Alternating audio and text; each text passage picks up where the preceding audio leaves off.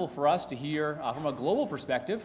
My friend Bo Durr is here today, and he's going to share with us. Bo is a missionary, serves Christ globally. I'm going to ask him a few questions in a minute here, so I won't steal his thunder. But I thought we'd have the chance just to hear how God is at work around the world and how we're called to participate in his global work. Amen. So, Bo, why don't I just give you a few questions. You can introduce yourself. Great. And then I'll pray for you, and we'll have the privilege of hearing God's word from you. Thank you, Sam. So first, just share with us a little of your background, who you are, where you're from. Okay, I'm a bit of a curiosity because I've got a white skin, but I'm actually really black inside. I am from Africa.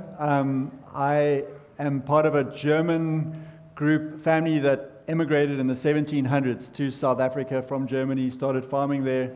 So we've been there for about 260 years. I don't speak German anymore, but that was my heritage. And I grew up in Cape Town, South Africa, and we have about 5 million white South Africans in South Africa right now, which is about 10% of the population. So, Bo, why don't you share a little with us kind of about your ministry, how you see Christ working through you, and how you're serving him. Thank you, Sam. Yeah, So I'm serving with a global mission organization called Youth with a Mission. Youth with a Mission is operating in about 185 countries today in more than 1,200 locations. So very, very big global presence. I have been very fortunate to have been part of their biblical studies department. So I'm an itinerant teacher with Youth with a Mission's biblical studies department. So we have a course called the Discipleship Bible School. Actually, my friend Benjamin Locke, his mom and brother are here. He's my best friend. He's the reason why I'm actually here. We befriended each other in 2007 during our Bible school in Kona, Hawaii. We did the School of Biblical Studies, which is an intense study from Genesis to Revelation, inductively through the whole Bible. And we forged a strong friendship in our mutual love for God's Word. And he's actually with the End Bible Poverty Program, and indirectly I'm part of that program as well. We're really wanting to equip the church globally and teach correct handling of the Scriptures. Yeah. And we hadn't planned on this, but actually I would love for you to share a little bit more about that. I'm familiar with that program too. It's exciting. So share a little bit about kind of the scope of that program. Right, so the founder of our mission is a chap called Lauren Cunningham. He founded YWAM in 1960, so the mission's been going for a while. And he's in his mid-80s now, and he's nudging closer to his eternal home. And his heart is to really see every home in the world have a Bible, but not just have a Bible, know how to study the Bible, use the Bible. So they have got this project called Ending Bible Poverty. So every YWAM team that goes out is distributing Bibles and equipping people with tools in being able to study the Bible inductively, have a big overview of the Bible, and even illiterate people groups. They are giving Bibles in SIM cards where they can use a mobile phone as an audio player. So there's a big movement of Bible translation happening now. I'll share a little bit about that as well, because there's a friend of mine that's actually involved in one of those projects with an unreached people group. So it's really exciting, this global mobilization. Also, the four biggest mission organizations in the world are partnering together to really collaborate their resources and meet quarterly to strategize on how to fulfill the Great Commission and see Bibles and an understanding of God's Word happen globally. So, yeah, it's so exciting. It's really exciting. Yeah, I'm very excited about the project. Last question, how can we pray for you? That's a really good question. I really covet your prayers. I think I wouldn't be alive today if it wasn't for the prayers of a wonderful group of older ladies in my home church in Cape Town, South Africa. There's a group of about 15 real intercessors, and I've had about 17 near-death experiences on the road around the world, and I think God has just preserved my life until he wants to take me home in order to continue the work that he's called me to. So in terms of prayer needs, I think when I teach, I always ask for three things, and that would be my prayer this morning as I share with you. It's wisdom, authority, and clarity. That I wouldn't speak by my own authority, but with the authority of the Holy Spirit. So, yeah. Let me pray for you now. Thank you. Lord God, we thank you so much that you give to us what we need, and you give to us collectively what we need as a church. We know, Lord, that you've given to the church spiritual leaders. We thank you for Bo and for his willingness to speak to us today. God, I do pray for these three things. I pray for wisdom for Bo. I thank you, Lord, that you promise us in your word that anyone that asks for wisdom will receive. And so, God, I do pray that you give him wisdom as he teaches. God, I also pray for authority. We know that all authority in heaven and earth has been given to Christ. And, Lord, through faith, we become joined with him. So, God, I pray for Bo as he shares. I pray that it would not be on his own power, his own authority, but, Lord, the authority of Christ, Lord, would govern these words. And, Lord, for clarity. Lord, it does us no good just to hear random words. We need to hear clear words that are calling us to know you better and, Lord, to action and how we can serve you better. So, God, I pray for clarity for Bo as he speaks. And I pray, Lord, that your Spirit would connect these words to our hearts and to our lives. So we ask your blessing on him now and on us as we receive. In Jesus' name, amen. Amen. So. Thank you so much, Sam. All right, I'm going to stand up. Thank you so much to the tech team for supporting me with the tech side of things. I'm not very technologically illiterate, so it's been great to have their help. I am really thankful that I can be here. I just love seeing how God's body worships in different parts of the world. And I love coming to America because God really has his blessing on this land. I mean, this land was established with such strong Christian values and Christian principles. And you see the prosperity in this nation more than any other nation in the world. And I think one of the things that I always like to do when I travel, I always ask the Lord, what can I take with me from this region and what can I leave behind? Because I feel like there's an expression of God's beauty and his DNA in every people group around the world. And we can learn something, we can take something with us, but then there's also aspects of the fall of humanity in every culture of the world. And when I'm separated from my own culture, I can recognize the aspects of my own culture that are not godly. So it's good to sometimes get distance from your own home in order to get that perspective. But I really love the can-do attitude in this part of the world. I mean, Jake was an example of that the other day. The heating system in his house broke down, and he was there fixing it. I wouldn't even attempt to, fix it. But that can-do American attitude, just that, we can do it. We can fix it. And there's something just beautiful about the kingdom of God in that, because through Christ we can do all things, And I feel that's very evident in this region. And I'm always really encouraged to see that. That can-do attitude. So we're going to do a little bit of an introduction, a little bit more about my family, my call to missions. Then we're going to look at 4 regions of the world briefly. I don't have too much time, so we're going to try and do it faster than I would usually do it, but just bear with me. And then we're going to land it about how we can actually participate in what God has called us to in fulfilling the Great Commission. So let's start with a little snapshot of my family. This is my family. My dear father on the left there, he passed away 2 years ago. He was one of my big intercessors, a real role model to me. And his story was really quite interesting and quite inspirational in my journey into missions. Dad was a very successful rugby player. In South Africa, we play this brutal game called rugby where we basically kill each other on the field. It's kind of like American football, but we don't have any helmets or pads. So I played rugby. I'm a skinny guy. I broke so many bones playing rugby. I broke my leg, my thumb, my wrist, and my nose. And it's this really brutal game. But if you're a rugby player in South Africa, you're kind of a national hero. And he played for one of the top teams in the nation and was a bit of a hero. And his whole identity was rooted in his skill and fame as a rugby player. And then when he stopped playing rugby, he became a businessman. And he used a lot of that fame to build a successful business and had a really successful real estate business and was sort of a household name in our region.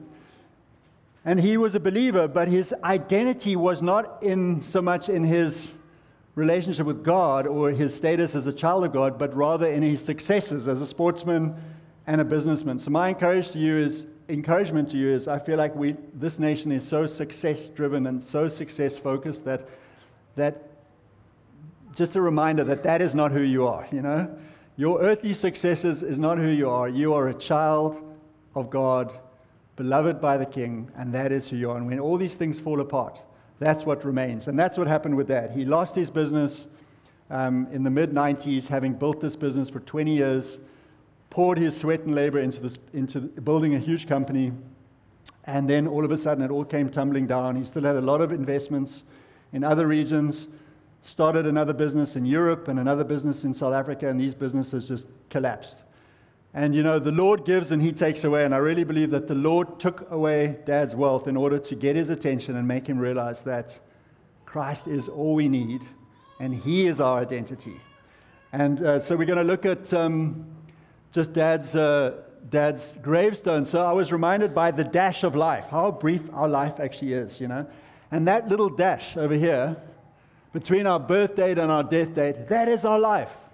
That is it. It is a breath. We're a vapor. And yet we spend so much of our time and energy and effort in focusing on that little dash. And I love the scriptures that we read in 2 Corinthians 4 and 5 that is such a reminder that, you know, inwardly, we are wasting away. This body, as much as we like to think we're going to be strong and we're going to be around for a long time, we are wasting away, and we need to fix our eyes on what is unseen, because that is where our home is. We are not citizens of the United States. We are temporary residents with a work permit here. Our citizenship is in heaven. And that's where we need to set our gaze and be in tune with God's kingdom, not earthly kingdoms.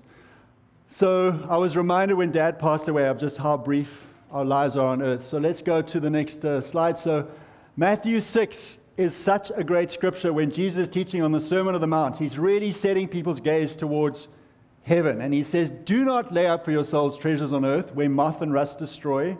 I saw Dad's treasures get ripped away. So temporal. Where thieves break in and steal, but lay up for yourselves treasures in heaven, where neither moth nor rust destroys, and where thieves do not break in and steal. For where your treasure is, there your heart is. Where are our treasures and our focus of our hearts? You know, Jesus saw right into the rich young ruler's heart as well, that he said, you know, sell everything you have. He was a righteous man, but he said, just sell everything you have and follow me, because he could see that his treasures were in his earthly possessions.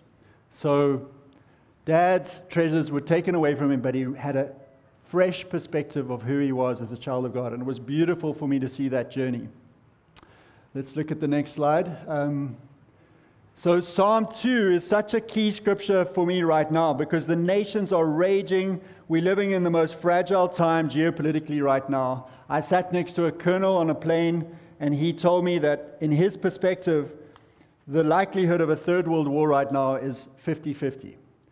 We are in a very, very fragile state, perhaps more fragile geopolitically than we've ever been. And yet, this psalm reminds us, the nations conspire. Why do the nations conspire and the peoples plot in vain? The kings of the earth rise up, the rulers band together against the Lord and against his anointed, saying, let us break their chains and throw off their shackles. And the one enthroned in heaven laughs, and the Lord scoffs at them. There is another kingdom that is above and beyond the earthly kingdoms. And our hope is not on earthly kingdoms and what they're doing. Our hope is in the Lord. He rebukes them in his anger. He terrifies them in his wrath, saying, I have installed my king on Zion. Are our eyes directed towards the king on Zion, the Lord Jesus Christ, my holy mountain? I will proclaim the Lord's decree. He said to me, you are my son, and today I become your father. Ask me, and I will make the nations your inheritance, the ends of the earth your possession. And this last bit of the psalm impacted me so much, because I saw my earthly inheritance evaporate. And I had studied business, and I was hoping to take over Dad's business. And then I realized Dad labored so hard to build this earthly little empire that just evaporated. And what is our inheritance? What is our eternal inheritance? The only thing that will last for all eternity are those relationships that are established in Christ.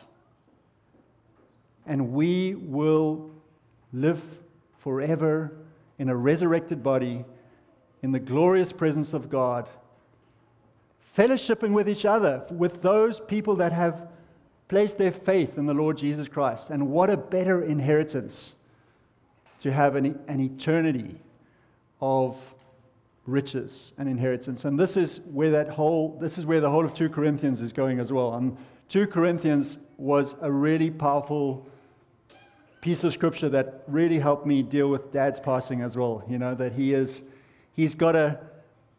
had an earthly tent, but now he's got a heavenly dwelling.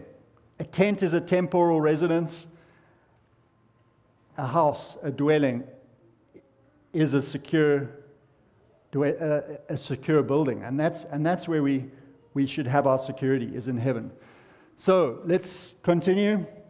The last words of Jesus Christ was that all authority in heaven has been given to me. We have the authority from heaven in us through Christ, through His Holy Spirit. All authority in heaven has been given to me, so go therefore and make disciples of all nations, baptizing them in the name of the Father, the Son, and the Holy Spirit, and teaching them to observe all I have commanded you to do. And this is one of His commands. And behold, I am with you always to the end of the age. What an encouragement that God is with us to the end of the age, and His authority through His Holy Spirit dwells within us. But we have a responsibility. We have a responsibility to obey this last commandment of Lord Jesus Christ, the Great Commission. So let's continue. The vision that God has placed in my heart, and let me just say this is not everyone's vision. God has given us all specific roles in the kingdom, but the vision that God has specifically called me to is education, evangelism, and encouragement. And that is biblical education, because there's such an incorrect handling of God's word. Many people have no understanding of God's word at all, including pastors in Africa and many other regions. And then the ministry of Barnabas, encouraging the body of Christ, encouraging people, and really getting them to set their eyes on heavenly things, which reminds me of the story of the three builders, where guys are laying bricks, and they ask the one builder, what are you doing? He says, I'm laying bricks, and he's looking kind of downcast. They ask the next guy, what are you doing? He says, I'm building a cathedral. And the third guy, they said, what are you doing? He says, I am glorifying the name of Jesus Christ through every brick that I lay. Is that how we live our lives? Is that how we see our professions, our workplace? We are glorifying the name of Jesus Christ in whatever we do, whether we eat or drink, whatever we do. If we do it for the glory of Jesus, we're in the right place. So it's not so much what you do, it's about, is your heart directed towards heavenly things or earthly things? God has called me to 100 nations. I'm fortunate in that I work within such a big global organization where we have ministries in so many nations.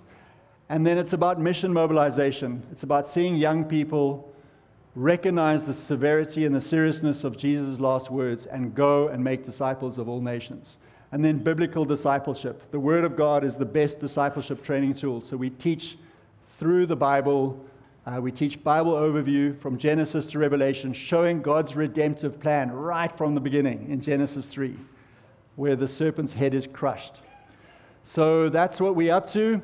I'm going to do a little bit of a stats on missions right now. So there are 6,000, these statistics come from the Joshua Project and Bethany University. So there's 6,700 unreached people groups. That means a people group that do not have a church, that do not have a Bible teaching church, many of whom have never heard, probably all of them who have never heard a gospel presentation. There are 6,700 of these groups, and some of them are running into the millions of people. And the totality of that is 42% of the global population that has never heard the gospel, that has never had a church planted in their community. That's 3.2 billion people. And when I saw the statistics of how many missionaries are engaged in these areas, it kind of caused a lot of sadness in me, because the harvest is plentiful and the laborers are very, very few. So just to give you an idea, 0.1% of total church giving goes to unreached people groups. 99.9% goes to other areas.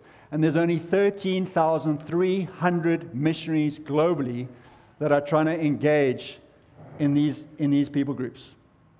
That's 3% of the global missions force. So we really, really need more workers on the field, you know? We are desperate to see the Great Commission fulfilled. The founder of our mission is really, really praying and partnering with other mission organizations. And there's a lot of work that is happening to collaborate with the missions world, the missions organizations, to work together and pull resources to reach these unreached people.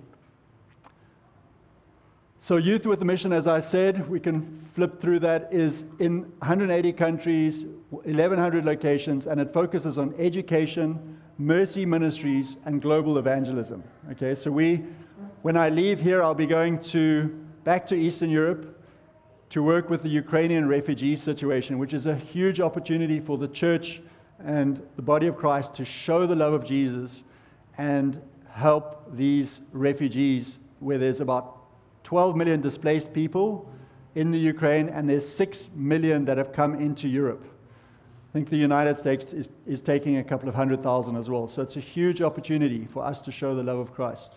So that's the mercy side. So I've said I'm involved in itinerant teaching. That's me teaching in Bosnia at a conference where we were recently. We'll look a little bit at the Balkans just now. We'll do a little snapshot of a few areas in the world just to give you guys a bigger perspective as to how God is working in different regions. So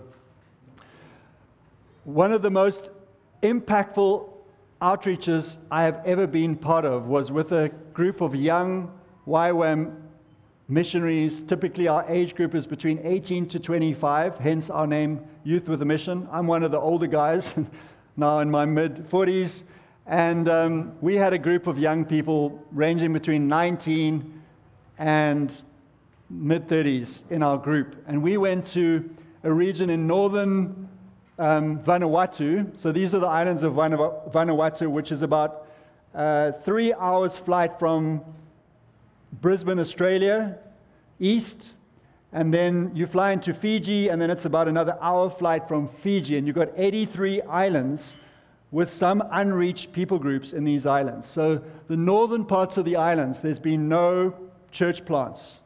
The southern parts over here, missionaries started coming here in the mid-1800s, and I love reading these missionary diaries of guys like John Paton, and the early missionaries that went to these areas, because most of them were actually eaten by the cannibals. There was a history of cannibalism in these islands, and there still is some cannibalism going on in some of those northern islands. And when they warned young John Paton not to go, I loved his response, and he'd really grabbed hold of these scriptures about setting your eyes on things unseen and not fearing for his own life, that Revelation 12:11 scripture that says they overcame the accuser by the blood of the Lamb, the word of their testimony, and they loved not their lives even unto death. These guys truly knew what it was not to love their life even unto death. And they went, a flood of missionaries to Vanuatu. Most of them were eaten. And when they warned John Paton, there was a Professor Smith that said, "Mr. Paton, do you realize every missionary that has gone ahead of you has been eaten by the cannibals?" And John Paton replied, "Sir, you are advanced in years, and it's not long before the worms are going to eat your body. So whether we get eaten by worms or cannibals, our earthly bodies are going to get eaten by something. So I'll take my chances with the cannibals." And off he goes and ministers to these tribes in that area of Port Vila. These are what some of the people still dress like and look like today. And God used this young missionary John Paton to see the gospel ministered, people responding, and the first Christian churches established in Vanuatu. But those were in the southern islands. Just go back to the original slide on the map. So the northern islands over here, there's an island called Maewo over here, where we took a team where there's never been anyone go and share the gospel.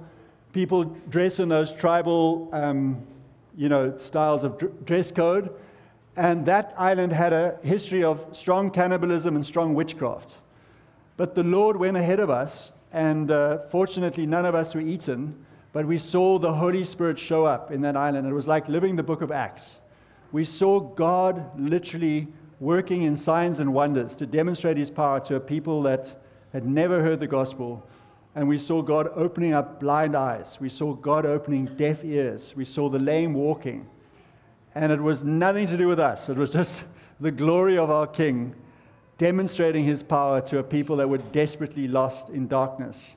And half of the island of 800 people ended up responding to the power of God and the gospel proclamation. And we established a little church there,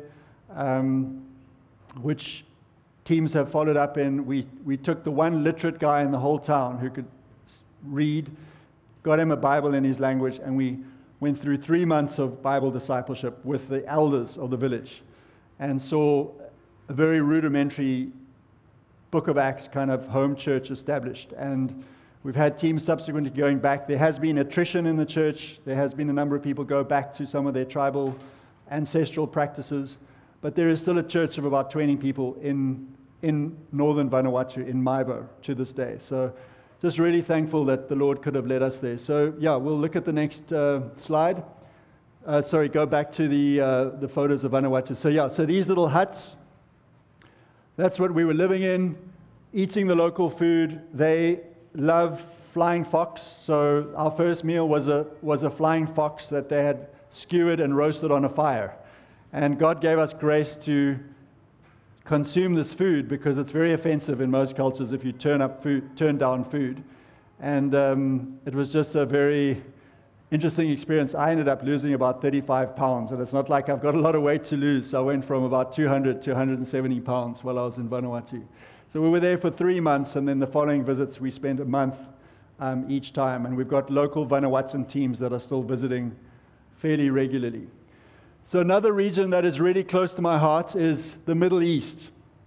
People are terrified to go to the Middle East. But honestly, these are some of the most hospitable people you will ever meet. Anyone that has gone to any Muslim country in the Middle East will tell you that people will invite you into their homes. They will invite you into Ramadan feasts. I think of how many people in the West would have someone in a full, burqa, Arabic garb come in and enjoy a Thanksgiving feast with you. And that's pretty much how it is, over there. People will invite you into their homes and share their food with you. And I have had incredible hospitality. This was a chap by the name of Muhammad, who lives in a Bedouin area of northern Petra in Jordan. I met him last year, and we spent a number of hours together going through the book of John, bridging from the Quran, where the Quran shows that you should read the former writings. And he had a real hatred for the West. And he was actually a Taliban supporter. And I asked him why, and he just said, because the West has lost its morality, and look what's coming out of Hollywood, and look at the greed and the moral decline of the West. And I agreed with him and told him, but that's not who Jesus is. Jesus is not the God of the West, and that's how a lot of Muslims see it. So it's making a separation between the West losing its moral way and who Jesus is. And he was just fascinated to read the book of John. He hasn't converted, but there is an amazing move of Muslims that are coming to Christ, and they're having dreams and visions and encountering Jesus, especially in the Kurdish areas of northern Syria, northern Iraq, where we visited as well the previous year, and Iran. I heard the fastest growing church right now is in Iran. And I just love the way the Lord works, because Iranians that have been fleeing government persecution in Iran are getting U.S. citizenship right now. And many of them, I've heard, are going to Israel to reach the Jews. And I just love the way the Lord says, I will prepare a table for you in the presence of your enemies. And how God is using an enemy nation to reach another enemy nation. Which takes us to another region where there's a lot of enemy nations, the Balkans. This is a real tinderbox in Europe, where there's just been so much ethnic tension, war and fighting and conflict. And we've just been ministering in Bosnia over here, which is Bosnia and Herzegovina, where they've had horrendous wars. I think 400,000 people were slaughtered in these wars. And they've got all these ethnic tensions. So this whole region is called the Balkans. So I lived in Serbia for 3 years, in Belgrade, Serbia, and they hate each other with a passion. And so we started I'm part of a program that I didn't start. It's not a YWAM program, but I go in as a teacher, and it's a program where we're wanting to bring young people together from these different nations for a month in one location and share who Christ is to them. Some of them are Bosnian Muslims, some of them are Albanian Muslims, some of them are from Kosovo, some of them are Serbian Orthodox ex-communists that know nothing about the gospel, and some of them are Croatian Catholics who also, most of them have never really heard the Bible being taught. And it's just been incredible to see friendships established across enemy lines, and a Croatian and a Serbian befriend each other and go and visit each other in their respective countries. There's a girl called Jelena whose parents told her that the Croatians were Nazis, that had killed her parents, and she should never go into this evil nation. She's doing regular visits now to see her best friend Mirta in Croatia, and Mirta is going to Serbia. So it's so amazing to see these young people who are going to be future leaders in their nations befriend each other and encounter Christ, which is the ministry of reconciliation. That is what the gospel is, that we are reconciled to God, and He enables us to be able to forgive each other and be reconciled to each other. And we've seen a number of Ukrainian refugees come to these programs as well, and they're still in a time of such pain as their nation is just being ripped apart by war. And but we are seeing Ukrainians, even through the power of the Holy Spirit, be able to forgive Russians and start seeing Russians as not just monsters, but humans. And just amazing how the Holy Spirit enables people to forgive, which people have described forgiveness as the most divine act of God. And it really is, when you can forgive your enemy and forgive someone that has killed your family. It's just an extraordinary act of God, and this is what breaks wars, and this is what breaks patterns of continued hatred. So just a few faces. These are some of my best friends in Serbia. The chap on the top is my friend Ilya. He came to Christ about 5 years ago, and he is just such a lover of God's word. He's joined a little Baptist community in Belgrade, and he's just sharing the gospel with others. He's been rejected by his family. He's been rejected by his friends because they see him as a cult, because he's not part of this orthodox religious structure. The chap below him is one of the up-and-coming young businessmen of Serbia who was working 12, 14 hours a day, had no relationship with the Lord. He subsequently sold his business and set his eyes on things above, not on earthly things. And he's really growing in his faith as well. And we are in regular communication. The photo on the left is a winter in Serbia. It can get pretty cold. You guys are familiar with that. But it really is a cold place spiritually, and a lot of missionaries don't want to go there because you don't see a lot of fruit in these nations. And they really don't like the West because NATO bombed them. I almost took a beating for NATO. I quickly had to produce my South African passport because this guy really wanted to beat me up, because in the village where we were eating a meal, dozens of women and children had been killed because of NATO bombers. So he had a lot of pain in his heart, and my Serbian friends were quick to defend me, fortunately. I still haven't taken a beating like Paul has, but it might happen one day. But so God has kind of given me an opportunity there, I guess, that Americans and British and NATO people wouldn't have perhaps the same opportunity. So I'm glad for my South African passport sometimes, not always, because I need visas everywhere I go. All right, so let's go on. So South Africa. So right now we're serving in South Africa. I spend about 8 to 9 months of the year in South Africa. We have one of the highest murder rates and robbery rates and violent crimes of any place on earth. We are the most divided nation, the most unequal nation in the world, with these beautiful plush suburbs, and then just down the road we've got these really impoverished communities where people literally live in metal huts, and it's just really terrible. So we started a feeding program. This lady is the friend of a pastor of mine who's running the feeding program in this area, and she was shot twice in the crossfire just a couple of months ago. He told me again on Friday that there was shooting. As the kids were walking to school, there were gangsters shooting each other, and the kids had to lie on the ground. So literally another war zone just on my backyard.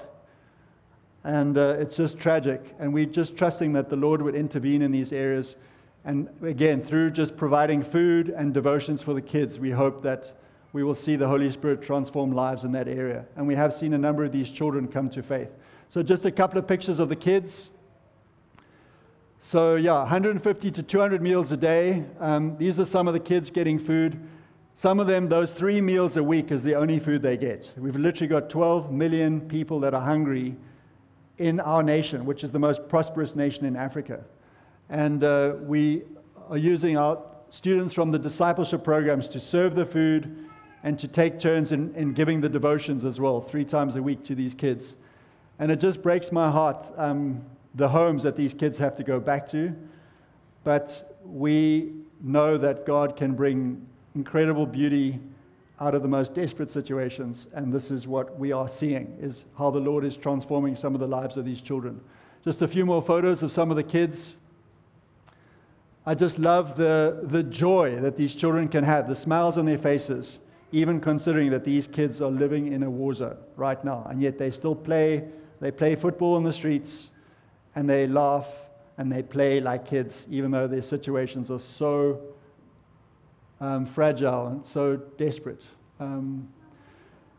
So Mansour, the chap on the top, he was a radical Islamic extremist that joined one of our Bible studies in one of the slums. He came from the Comores Islands. He was a persecutor of Christians, trained as an Islamic scholar, and he encountered the Lord while studying the book of John, and now he is translating the Bible into the Comorian language. It's going to be the first Bible ever in the Comorian language. And it's an Apostle Paul story. He was a hater of Christians, radical extremist, who's now translating the Bible into his language. We just love how the Bible teaches about servant leadership. So there's a picture of us doing the foot washing thing, demonstrating what servant leadership looks like to African leaders. So how can we get involved? What are some of the ways we can? This is a budget that I put together of our ministry, and we're only a quarter of the way in fulfilling this budget. It includes the feeding program, some of my own personal expenses, and I'm really trusting that the Lord would fulfill these budget requirements. There is a PayPal link next. You can just take a photo of that if you felt stirred in any way to partner with the work that we're doing as YWAM in these various areas. And so what are other ways that we can respond, just to land the talk? I think the response that we can have is either we go, that God is actually stirring in our heart to go and reach and be part of a mission organization like YWAM, to go and engage with an unreached people group somewhere in the world, or we send. We can partner financially in sending and investing into those that are going, and to pray. We pray. We desperately need your prayers. We covet your prayers. And I'm so thankful that I have a group of intercessors, but we can never have enough intercession. And that is really the foundation of any ministry, is how strong our intercession is. So we can go, or we can pray, or we can partner. And just thank you so much for giving me this opportunity to give you a little bit of a glimpse into what God is doing around the world. So thank you.